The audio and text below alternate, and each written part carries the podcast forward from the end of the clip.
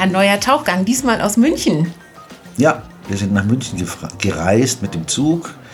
Diesmal, um Frau Schneider zu treffen. Schwester Susanne Schneider. Aber bevor wir sie vorstellen, stellen wir uns erst noch mal selber vor. Ich habe gehört, das sollte man eigentlich so machen im Podcast. Ja, also ich bin Peter Gößwein, ich bin freier Mitarbeiter der Katholischen Akademie in Berlin.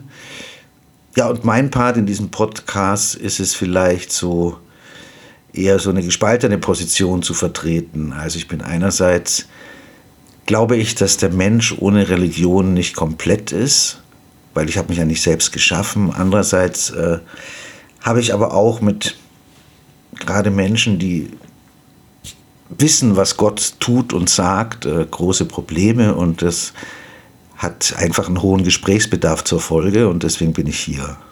Und ich bin Katrin Fisse. Ich bin Theologin und Islamwissenschaftlerin an der Katholischen Akademie in Berlin.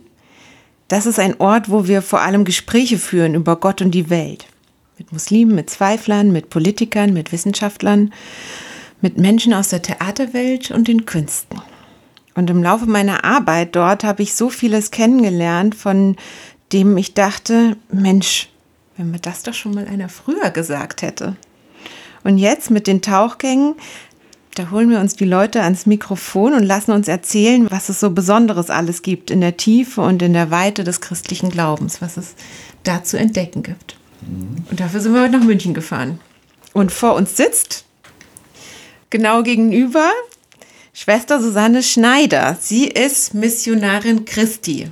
Das ist der Name von einem Orden. Sie ist eine Ordensschwester, auch wenn man es überhaupt nicht sieht. Also sie trägt kein Habit oder so. Und sie ist hier in München, arbeitet für Missio in der Bildungsabteilung für die Bereiche Frauenseelsorge und weltkirchliche Spiritualität. Hallo, herzlich willkommen. Grüß Gott. Herzlich willkommen. Ich freue mich, dass Sie nach München gereist sind und dass Sie jetzt hier sind. Wie wir auf Frau Schneider gekommen sind, ist auch schon mal eine Geschichte für sich. Ich erzähle die kurz.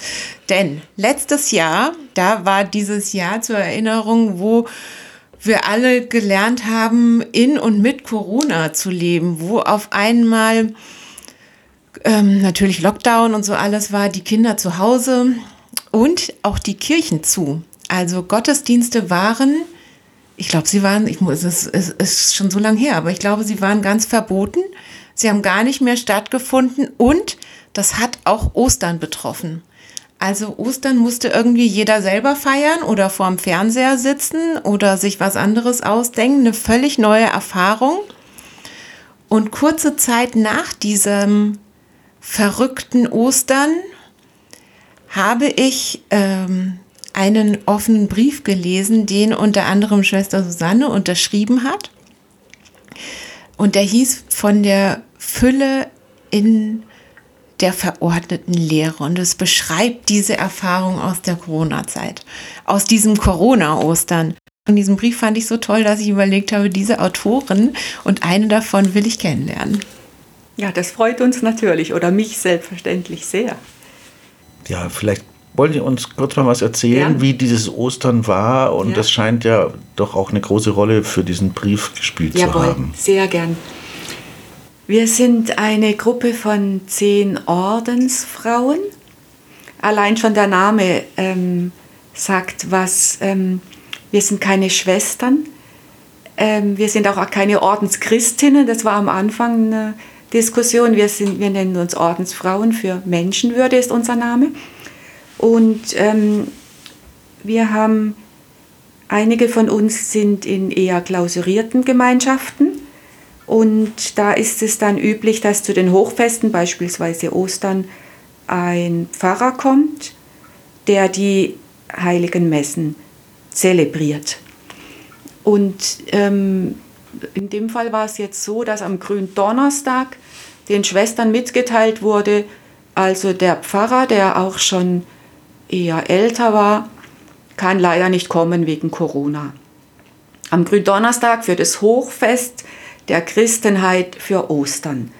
Und dann haben die Schwestern gesagt, okay, ähm, wir können das nicht ändern, aber wir machen jetzt nicht nichts, sondern wir feiern Ostern, soweit wir das können.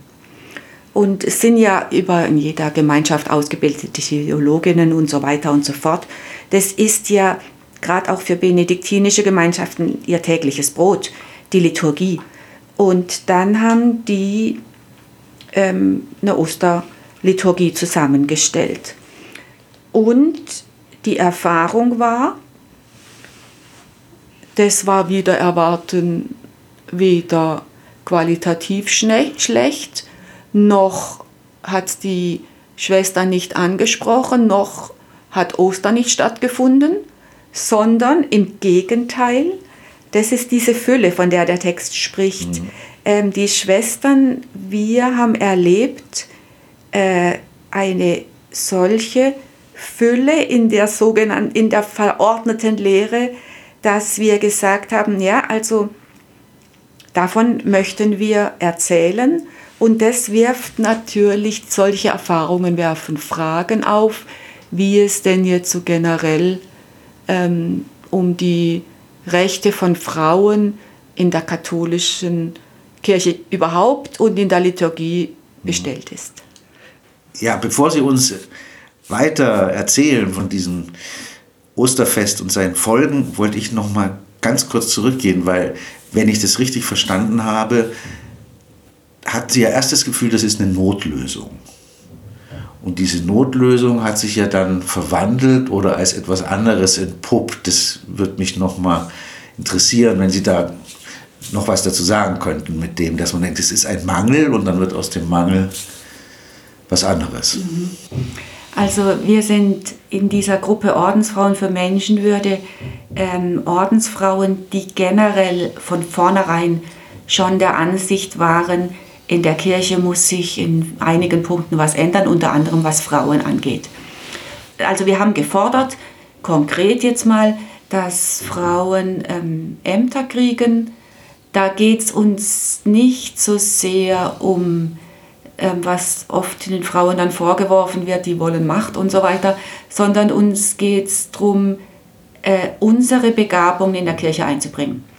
Und jetzt aber zu der Frage, und dies Coronas, also wir wollten der Liturgie vorstehen, in einer Frauengemeinschaft muss immer ein geweihtes Haupt eingeflogen werden. Und wir fanden das vorher schon seltsam. Und dann war praktisch diese Corona-Situation so eine Art Stresstest. Oder wie Sie gesagt hatten, ähm, wir hatten das ja nicht geplant, das hatte kein Mensch geplant. Und wir haben dann gedacht, naja, also machen wir das Beste daraus. In einem wirklich guten christlichen Sinn, wir sind ja immerhin alle getauft und gefirmt. Und dann hat sich eben dieser verordnete Mangel als eine Fülle erwiesen und uns im Prinzip in unseren Forderungen und in unserem Denken natürlich sehr bestätigt. Mhm. Und wir haben das dann aufgeschrieben, haben auch ziemlich ähm, konkret reflektiert, ähm, was wir gern möchten. Da ist einiges mit verbunden. Zum Beispiel wünschen wir uns eine lebensnähere Liturgie, ähm, die nicht so am Ritual hängt, sondern mehr die Beteiligten einbezieht. Das ist jetzt ein Aspekt von vielen. Und wir haben das dann formuliert und wir waren unglaublich überrascht über die sehr große Resonanz.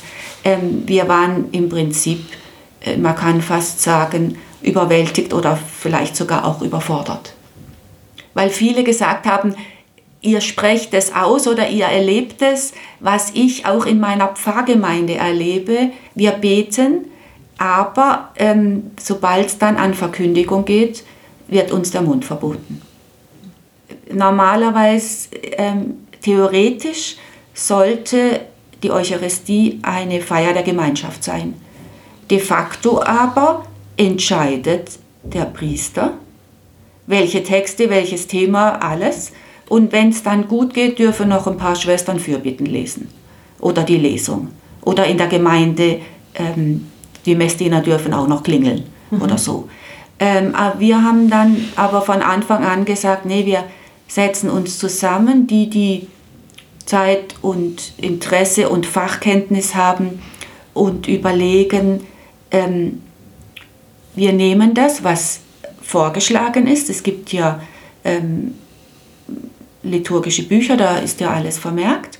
Und wie bringen wir jetzt, also zum Beispiel eine Gründonnerstagsliturgie, ähm, wie bringen wir die mit unserem Leben zusammen und wie können wir das, zum Beispiel, wir geben Anregungen für ein Glaubensgespräch statt Predigt oder wir geben zuerst einen Impuls.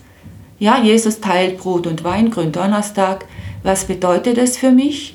Und dann dürfen die Beteiligten in kleinen Gruppen reden oder ähm, die Fürbitten werden persönlicher. Man versucht, die kleine Gruppe versucht, die Menschen mitzunehmen und sich selbst selbstverständlich auch. Und das ist dann ähm, nicht sozusagen aufgesetzt, sondern äh, da ist also der Aspekt, ich werde beschenkt durch die Liturgie, durch das Wort Gottes, ähm, sozusagen durch das Handeln Jesu, aber ich werde auch da abgeholt in dem Sinn, dass ich meine Fragen, was mir gefällt, was mir nicht gefällt, was ich verstehe, was ich einbringen kann. Und das ist nicht oft nicht erlebbar in der, normal, in der sogenannten normalen Liturgie. Wo kommt der Mut her oder die Kraft oder so oder auch die, die, die Weisheit oder zu sagen, okay, das, das können wir auch, das trauen wir uns jetzt zu. Wir haben die Worte dafür vielleicht in uns und die Gesten oder so, die wurden noch nicht abgefragt, die konnten wir bisher noch nicht geben, aber zu, sich zuzutrauen, die kann ich jetzt geben. Aus unserem Glauben und aus unserer Erfahrung und aus, wir sind getauft und gefirmt und ähm, leben unser Christsein bewusst. Mhm. Und da ähm, wir wollten, oder nein, es ist umgekehrt, die schlechteste Option wäre gewesen, wir setzen, ähm, legen die Hände in den Schoß und sagen, okay, Corona, wir können nichts machen. Und uns war klar, das ist nicht eine christliche Haltung. Mhm. Ja? Und, ähm, und dann haben wir gemerkt, eben, das war eben das Schöne, zuerst ist man ein bisschen ratlos und dann stellt man fest, es ist ja alles gar nicht so schwer, wie man immer, mhm. immer denkt. Mhm. Ja? Und wir haben Worte und wir haben Kenntnisse und so weiter. Und ähm, es geht darum, da, dann haben uns diese Erfahrung natürlich bestärkt und uns gefreut. Und das, das, ist auch das, was wir dann weitergeben wollen und was uns auch offensichtlich gelungen ist, zu sagen, Leute, jetzt macht halt mal, ihr könnt doch. Mhm. Also man braucht kein fünfjähriges Theologiestudium, um einer Liturgie vorzustehen. Da haben uns Familienväter erzählt, sie hätten mit ihrer Familie zwei Kindern und Mama und Papa haben ein Osterfeuer gemacht und drei Texte gelesen, fünf Gebete gesprochen, zwei Lieder gesungen. Und das war ein wahnsinnig berührendes Osternacht. Mhm. Ich habe das auch so erlebt. Mhm. Ich wollte dazu noch fragen, oder das klang so, dass auch das Schöne daran war, dieses Gemeinschaftliche. Also sonst ist die Form vorgegeben von A bis Z. So hatte ich es ein bisschen aufgefasst. Und dann macht man natürlich eine liturgische Form, das heißt, die Liturgie bleibt schon da, aber dieses gemeinsam Suchen, äh, sich abstimmen, ist ja auch ein kreativer Prozess. Was ist denn nötig? Was soll denn gesagt werden? Wer hat welches Problem? Oder ich weiß nicht, so stelle ich mir genau das so. vor. Genau so war es, genau so. Ja. Und das gibt einem halt auch eine andere Energie, weil da hat man ja das Gefühl, wir haben jetzt diese Suppe gekocht. Ja, genau. Also das ist immer, ein, ich finde, ähm, ein Abwägen sollte es sein, das wünsche ich mir, zwischen Karfreitag, Tod Jesu ist vorgegeben sozusagen, und, ähm, und dann die Kreuzverehrung von mir aus. Jetzt ist die Frage, was, es geht nicht, dass man da einfach ähm, ein Kreuz aufstellt und jeder kommt mit einer Blume. Da, da muss schon ein bisschen tiefer gefragt werden, was bedeutet mir das Kreuz. Ja? Und ähm, das ist halt in solchen Gottesdiensten möglich, wenn man gemeinsam Und ich würde, das ist aber auch meines, lässt sich viel in eine normale Gemeinde übertragen, meines Erachtens. Da braucht man ein paar Leute, die sich zusammensetzen, die sich in Kopf machen. Ich finde, es ist die Liturgie wert, dass man da investiert. Und nicht nur ein, eine Ein-Mann-Show da abzieht. Und die anderen sind mehr oder weniger beteiligte Zuschauer und Zuschauerinnen. Mhm. Und diese Qualitäten, die gab es schon vorher, aber die waren nie sozusagen bezogen jetzt auf die Liturgie, weil man muss ja eigentlich so stark ein Fest nicht selber gestalten, so wie das Osterfest bei Corona. Aber diese Form der Auseinandersetzung oder dass genau. sie gemeinsam in der Gruppe Richtig. Formen gefunden Ganz haben. Genau. Äh, das gibt es selbstverständlich. Bei Gruppengottesdiensten würde man ja auch sowas erwarten und so. Aber ähm, erstens Hochfest, zweitens so kurzfristig ähm, das waren dann schon einmal verschärfte Bedingungen, würde ich mhm. behaupten. Ja. Entschuldigung, aber manchmal nützt ja das Kurzfristige auch. Sehr. Wenn man so ganz überraschend ganz Gründonnerstag genau. ins kalte Wasser Richtig. gestoßen wird, Sonntag genau. muss was laufen, genau so. dann kann man sich viele Fragen, die man sich sonst vielleicht stellen würde und Zweifel. Vor allen Dingen Zweifel kann man sich dann ersparen. Es gibt doch das schöne Wort, Not kennt kein Gebot. Ja? Also dann muss man einfach ähm, handeln und ähm, das hat auch ganz viele Vorteile. Vor allem, wenn man danach denkt, ähm, sich wundert, äh, wie gut es eben gelaufen ist. Und so war es ja bei uns dann. Mhm. Ich stelle noch mal eine Frage zu den, ja, wie soll ich denn sagen, zu den geistigen Quellen von Ihrer Kraft oder von Ihrem Engagement. Wo kommt es her? Da kommt noch viel dazu. Und zwar ähm, ist eine große geistige Quelle ähm, die Bibel. Ähm, und da zum Beispiel biblische Frauengestalten, die ja in der Regel ähm, ist alles äh, nicht leicht haben und trotzdem in der Kraft Gottes ähm, Erstaunliches vollbringen und auch viele, die um ihr Recht kämpfen müssen und es ist eindeutig, wo da die Seite Gottes ist, nämlich auf der Seite dieser Frauen. Mhm. Und eine dieser Frauen ist auch Maria, die Mutter Jesu rede ich jetzt, nicht Maria Magdalena, auch. Und äh, die Mutter Jesu, die ja jetzt als Namensgeberin fungiert hat für Maria 2.0. Mhm. Und das ist ja auch eine spannende Geschichte. Die Frauen, die haben eine Sehnsucht, die, die Maria 2.0 Frauen, ja. Und die haben überlegt, wen nehmen wir als von mir aus biblisches Vorbild. Und dann sind sie auf Maria gekommen, aber so wie Maria in der Tradition bisher dargestellt wird, demütig, gehorsam, unterwürfig, die Dienerin, die Schweigende, so sehen wir uns nicht und so will Gott uns auch nicht. Also machen wir Maria 2.0. Mhm. Und an dieser Person kann man, ähm, wie soll man sagen, das Christentum ablesen in dem Sinn, Gott macht den Menschen groß und möchte, dass Gerechtigkeit da ist und möchte nicht Duckmäuserinnen. Woher weiß ich das? Woher ich das weiß? Ähm,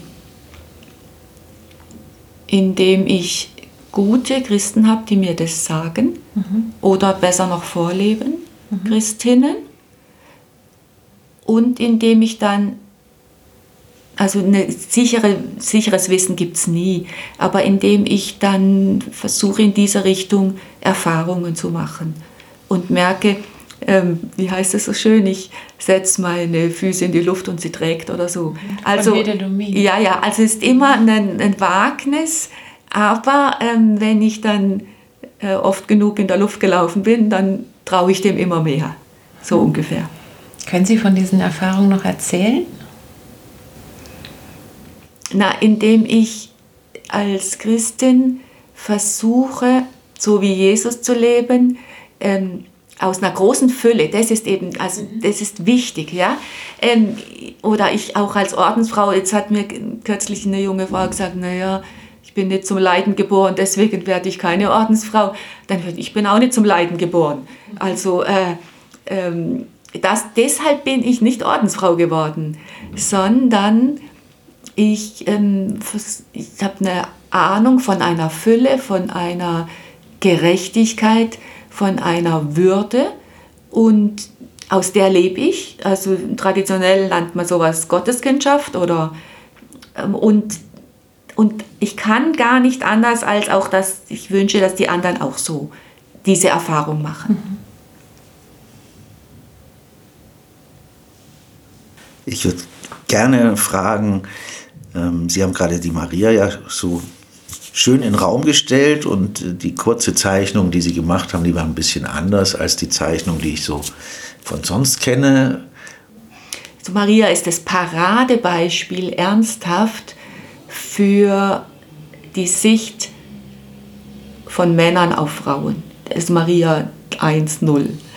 Ähm, und zwar, erstens gibt es nicht wahnsinnig viel von Maria in der Bibel, und sie wird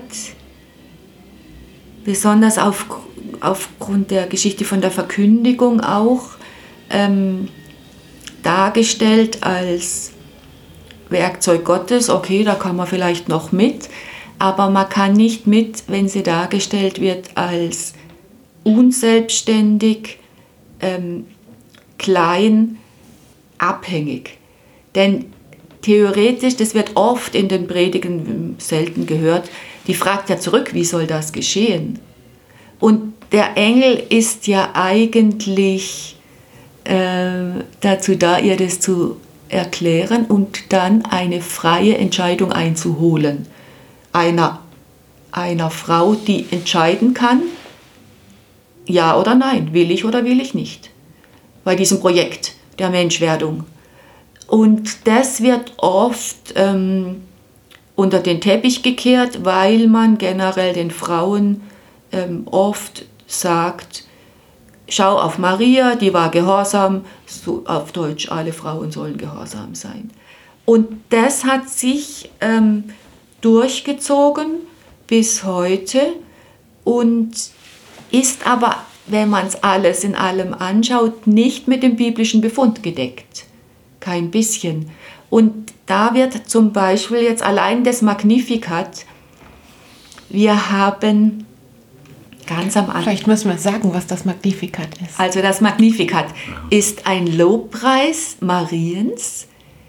Das geht zurück auf einen Lobpreis der Hannah im Alten Testament, die auch schon äh, eine spannende Geschichte hat. Und ein Lobpreis Gottes, das geht so los. Meine Seele preist die Größe des Herrn. Also ich nehme wahr, was ist in mir los? Meine Seele preist die Größe des Herrn, denn auf die Niedrigkeit seiner Magd hat er geschaut. Das sind die, ist, das, ist die Zeile, die immer ähm, betont wird. Ja? Die Niedrigkeit seiner Magd. Aber das kann man auch so lesen, ähm, gegenüber Gott bin ich als Mensch, als Mann oder Frau immer bedürftig und unterlegen. Aber das macht mich eben nicht klein, denn Gott macht mich groß. Ähm, und dann geht es aber, dass siehe, von nun an werden mich selig preisen alle Geschlechter. Das muss man sich mal überlegen, was diese Frau hier sagt. Ja, alle Geschlechter ähm, preisen mich selig, denn der Mächtige hat Großes an mir getan. Also ich bin groß, weil Gott groß ist und sozusagen mich erwählt hat und Großes mit mir vorhat und ich bin damit einverstanden, lass mich überraschen und mach damit. Ähm, können Sie nochmal diese Antwort zitieren? Es kommt doch dann auf, ist es der Gabriel, weiß ich gar nicht, der Erzengel, der ja. dazu kommt. Ähm, da antwortet sie ja, mir, mir geschehe nach deinem Wort. Nach deinem Wort. Und das wird dann immer wieder zitiert. Dieses, weil das klingt ja, wenn man das abtrennt vom Rest, wieder sehr unterwürfig. Es könnte aber auch so verstanden werden, dass sie nicht genau, sie fragt ja nach, wie soll das geschehen, da ich keinen Mann erkenne. Das heißt auf ja. Deutsch, da ich nicht mit dem Josef schlafen darf, ja. weil wir noch nicht rechtsgültig verheiratet sind, sonst kriege ich ein Kind und werde gesteinigt. So. Sie fragt nach. Dann sagt der Gabriel, na, der Heilige Geist wird über dich kommen und die Kraft des Höchsten wird dich überschatten und das Kind wird heilig sein. Dann erzählt er stundenlang von dem Jesus. Und dann hat sie wahrscheinlich nichts kapiert. Nehmt man mal an. Nehme ich jetzt einfach mal an. Und denkt, was ist denn das? Und dann denkt sie sich, oh ja, Gottes Projekt hört sich vielleicht spannend an. Und dann sagt sie es, ähm, mir geschehe nach deinem Wort. Also sie denkt wahrscheinlich, der hat jetzt so viel erzählt, ich kriege das nicht mehr. Und ich weiß auch nicht genau, so stelle ich mir das vor. Ja, ich weiß auch nicht genau, was damit gemeint ist, aber mir geschehe, wie du das so, so mal so formuliert hast. Und das ist doch auch diese freie Entscheidung. So sehe ich das. So sehe ich das. Ich sehe da eine total freie Entscheidung ähm, einer Frau. Sonst macht es ja keinen Sinn also in, in, in der griechischen Göttersagen tut der Zeus ähm, Frauen vergewaltigen oder halt umschmeicheln und belügen. Und äh, es gibt wirklich ähm, feministische Theologinnen, die sagen, hier ist, die wird ernst genommen von Gott, ja, in ihrer freien Entscheidung, sonst ist doch alles Mist, das macht doch keinen Sinn dass der Gott da irgendeine würdige ähm, Dienerin ähm, äh, beschwatzt, sondern die darf entscheiden, möchte ich oder möchte ich nicht. Und deswegen ist das ist ja das, warum sie eben, warum wir sie verehren. Sonst würden wir ja denken, no, die ist gezwungen worden, die arme Frau. Mhm.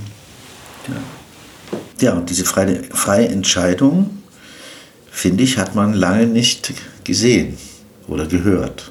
Oder hören wollen. Ja. Weil man Frauen ähm, nicht zugetraut hat, ähm, zu sprechen und frei zu entscheiden. Sondern Frauen waren lang und sind es in vielen Fällen heute noch ähm, Dienerinnen der Männer. Es wäre vielleicht interessant, nochmal von diesem Gedanken, wo wir jetzt gerade waren, um das Magnificat und Maria, nochmal doch zu der Problemwolke zurückzugehen, was um diesen Brief passiert ist. Weil ich finde, das, was Sie da gemacht haben, der Brief und alles, hat jetzt sehr viel damit zu tun, wie Sie mir gerade die Maria geschildert haben. Ja. Also ähm, dieses freie Entscheiden. Richtig. Also wir sind auf der Suche. Wir fühlen uns schon, also unsere Ordens, ähm, wir fühlen uns berufen.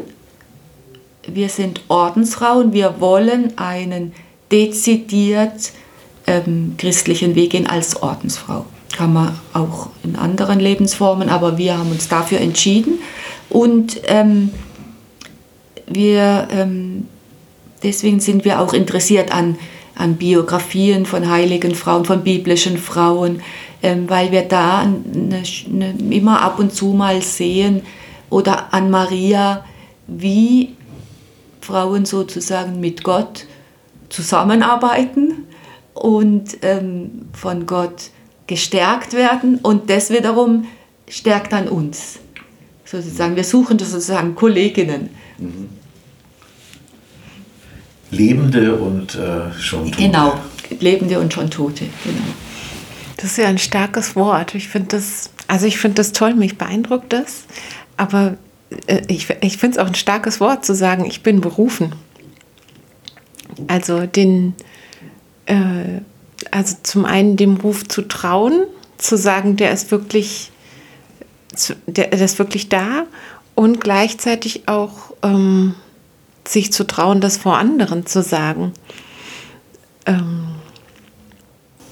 Theoretisch sollte das eigentlich so ein Tabu nicht sein. Mhm. Also wenn ich, okay, wir haben die Kindertaufe, da wirst du, wenn du christliche Eltern hast, reingeschmissen, mhm. aber in der Firmung theoretisch sollte das eine Entscheidung sein, mhm. jawohl, ich will ein solches. Leben leben.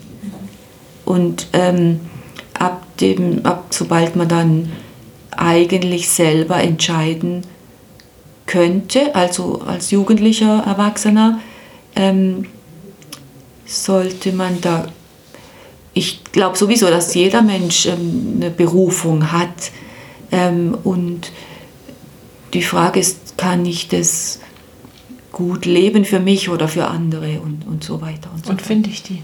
Und finde ich die, genau.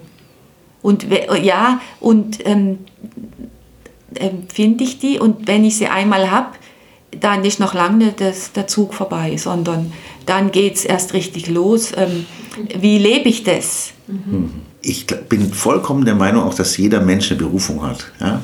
Aber vielleicht fängt die ja auch der Ruf ganz klein mit irgendwas an, oder, aber er ist konkret. Dieses, dieses Konkrete, dass man auf was antwortet oder vielleicht auch, dass die Fragen, die aus irgendwas erwachsen, was ich tue. Also jedenfalls, ich habe mir immer deine Sicherheit vorgestellt. Die nee. ist mir abhanden gekommen. Also mit den Sicherheiten habe ich sowieso nicht so. Also ähm, ich habe es überhaupt nicht mit den Sicherheiten. äh, ähm, ist auch wenn ich, äh, es gibt ganz, ganz viele, mir fällt jetzt gerade der Ignatius ein, der war, also Ignatius von Loyola, ja, ähm, das finde ich so toll, der war ähm, überzeugt, er muss ins Heilige Land und dann kam, fuhr halt kein Schiff. Ja, was will er dann machen? Wenn der liebe Gott ihm gesagt hat, er muss ins Heilige Land und das geht nicht, dann hat er halt umdisponiert. Also ähm, äh, und daraus ist dann entstanden, also die Wirklichkeit zeigt mir auch, was, was machbar ist. Mhm. Ja, also ah, auch, und zwar im Spirituellen. Ja. ja? ja. Ähm, also ähm, ich, und eine Sicherheit, ähm, es gibt vielleicht so Grundsicherheiten, aber da, ich glaube, da muss man ganz vorsichtig sein mit so festen Überzeugungen, ich möchte oder ich fühle mich zu dem und jenem ähm, ich glaube, da, auch da muss man sehr demütig sein und sagen, weiß ich das genau, im Augenblick fühle ich das, ähm, ich äh, fühle mich sogar sicher und ich glaube, dass Gott da seine Hand im Spiel hat, aber ob das in zehn Jahren noch so wird, sein wird, ähm, überlassen wir dem lieben Gott. Mhm. mhm. Ist besser so. Mhm. Aber also es gibt ja auch in der Bibel durchaus fromme Erzählungen, die ähm, je nachdem, wie die, um, wie die Gegenwart sich gestaltet, dann plötzlich aktuell werden. Mhm. Und da muss man dann, also da könnte man schauen, was, ähm, wenn ich, in, also in, am Anfang oder als ich noch, ähm, ich habe mal eine Phase gehabt ich, mit nach dem Theologiestudium, da hatte ich den Eindruck, ich kenne die Bibel. So. Und wenn dann der barmherzige Vater oder der verlorene Sohn kam, habe ich gedacht, um, um Gottes Willen und ähm, inzwischen ähm, habe ich aber, schau, äh, lese ich das und denke, jetzt schauen wir mal, was heute ähm, die ich habe das auch gelernt. Übrigens, es ist auch eine Haltung, zu, äh, nicht zu eben, also nicht die Bibel zuzumachen, das erkenne ich, sondern, und dazu ist das Buch ja da eigentlich, glaube ich, äh, was sagt dir das jetzt heute? An welchem Wort oder an, an woran bleibst du hängen? Und da habe ich gute Erfahrungen gemacht. Ja, es erinnert mich an was, was ich vorher schon gesagt habe, im anderen Zusammenhang, äh, der Begriff der Resonanz. Ja, genau. Das heißt, dass Sie sagen, jetzt schlage ich die Bibel auf ja. und wo entsteht jetzt zwischen Richtig. mir und diesem Inhalt eine genau, Resonanz? Ganz genau. Und daran gehe ich entlang. Richtig. Oder weiter. Oder genau, so. ganz genau. Ja. Und, und Entschuldigung, hm, das wäre eben, also ich habe sozusagen, ich habe was vorgegeben, von dem ich es göttlich inspiriert ähm, halte. Das, also, aber zum Beispiel, also alles, was Kunst ist. Ja, dazu geht man ja auch hoffentlich ins Theater oder, oder, oder hört Musik oder also alles, was ähm, so den Alltag übersteigt. Ähm, hm. Leider fehlt mir jetzt der Name gerade. Sie zitieren ja in dem Brief so schön diese katholische Madeleine französische. Madeleine Delbrel, genau. Und die Zitate, die von ihr da drin sind ja. in dem Brief, die haben ja auch genau das, was sie gerade gesagt hat. Geh nicht raus mit einem Plan. Richtig. Äh, ja, also praktisch ja, genau. so ganz klar als Haltung Richtig. oder als, als Vorgehensweise. Genau. Und ähm, eben dieses, ähm, das haben wir eben auch erlebt, ähm, wenn wir uns auf so ein Abenteuer einlassen, dann stehen wir nicht mit leeren Händen da. Das war eben die Erfahrung. Mhm. Und ähm, der, der Mensch oder die Kirche, die, also besonders auch die Amtskirche, sucht Sicherheit.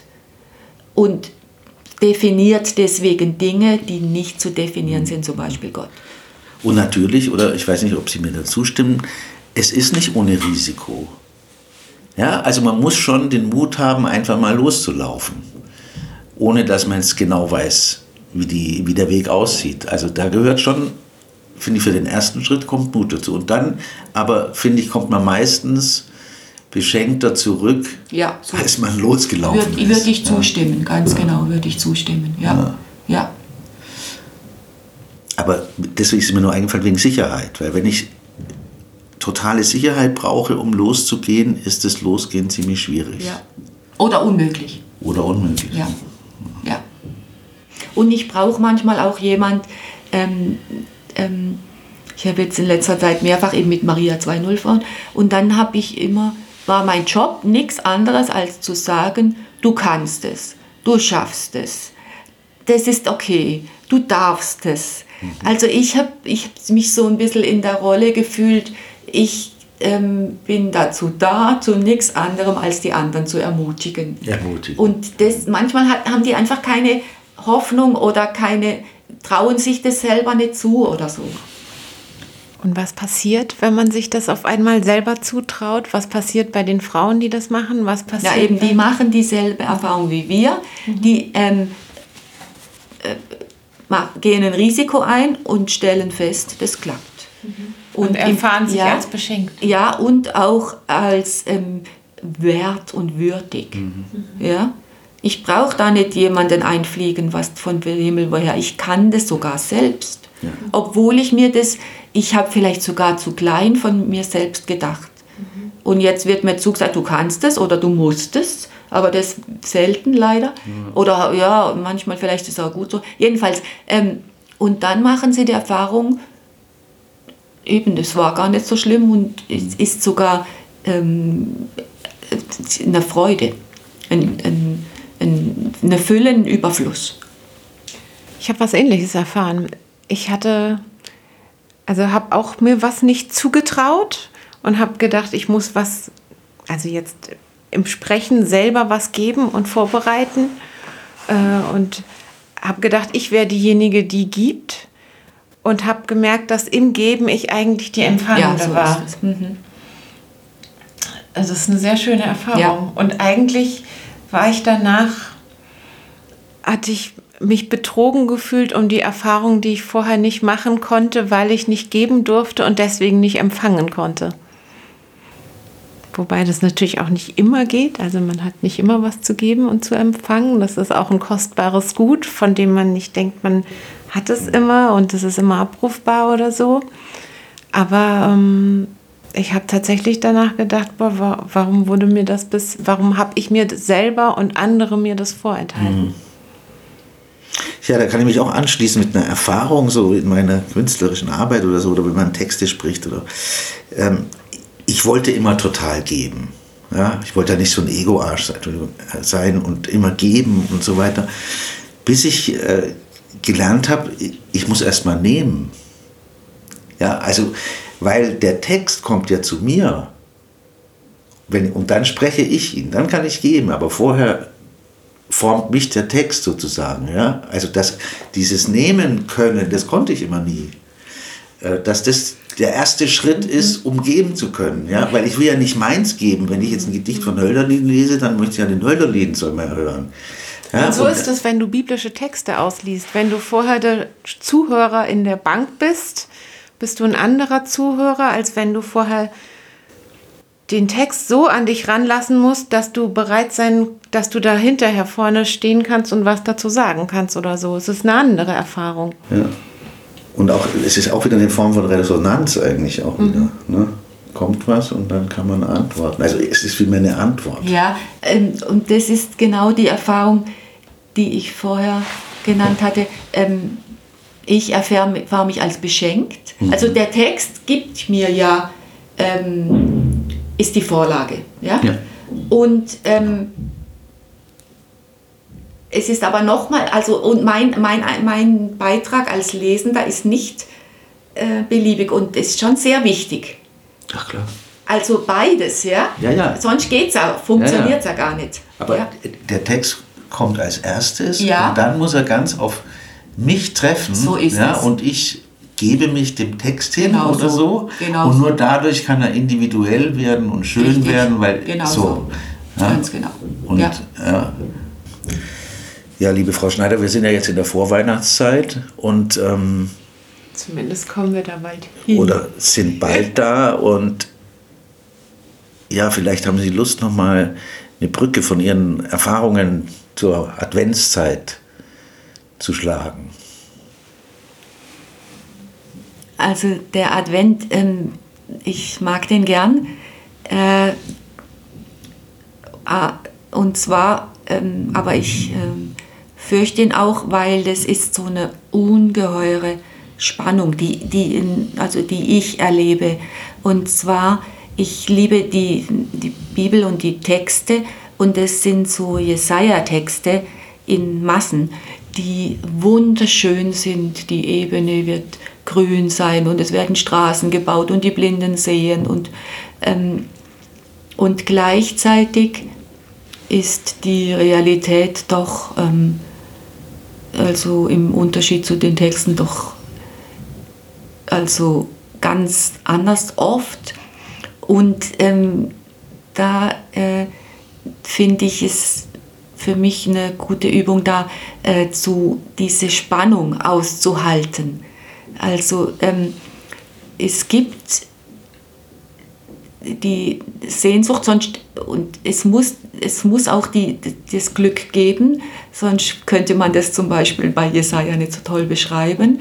Und gleichzeitig die zum Teil sehr niederdrückende Realität.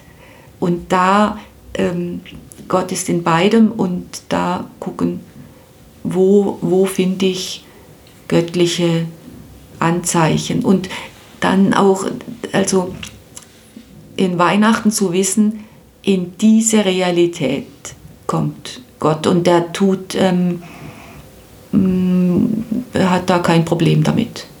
Also in Bethlehem und so weiter mit den Hirten.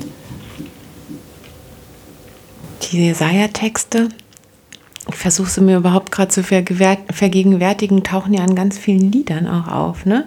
Bei diesem Es ist ein Ros entsprungen, da kommt auch das Reis vor, wie schon Jesaja sagt.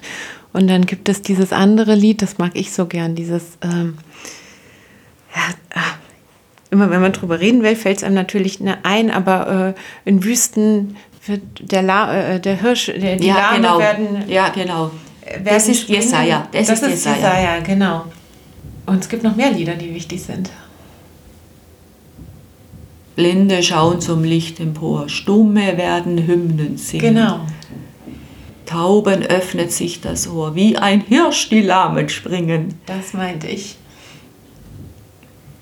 Allen Menschen wird zuteil Gottes Heil. Ja. Ein schöner Text.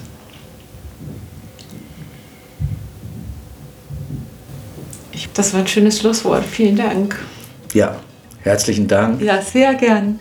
Wir können ja vielleicht jetzt am Ende des Podcasts sagen, dass wir zweimal umgezogen sind, dass in München die Handwerker wahnsinnig fleißig sind und nein, wenn Sie Hörerinnen und Hörer denken, bei Ihnen im Hintergrund würde es rumpeln. Das war hier in dieser Sendung. Das war ein kleiner Gruß von den Münchnern, die drumherum hier mitgemacht haben. Die in, ähm, im Bauen ist ja immer mit Hoffnung verbunden. Genau. Also, vielen Dank. Danke. Tschüss. Tschüss.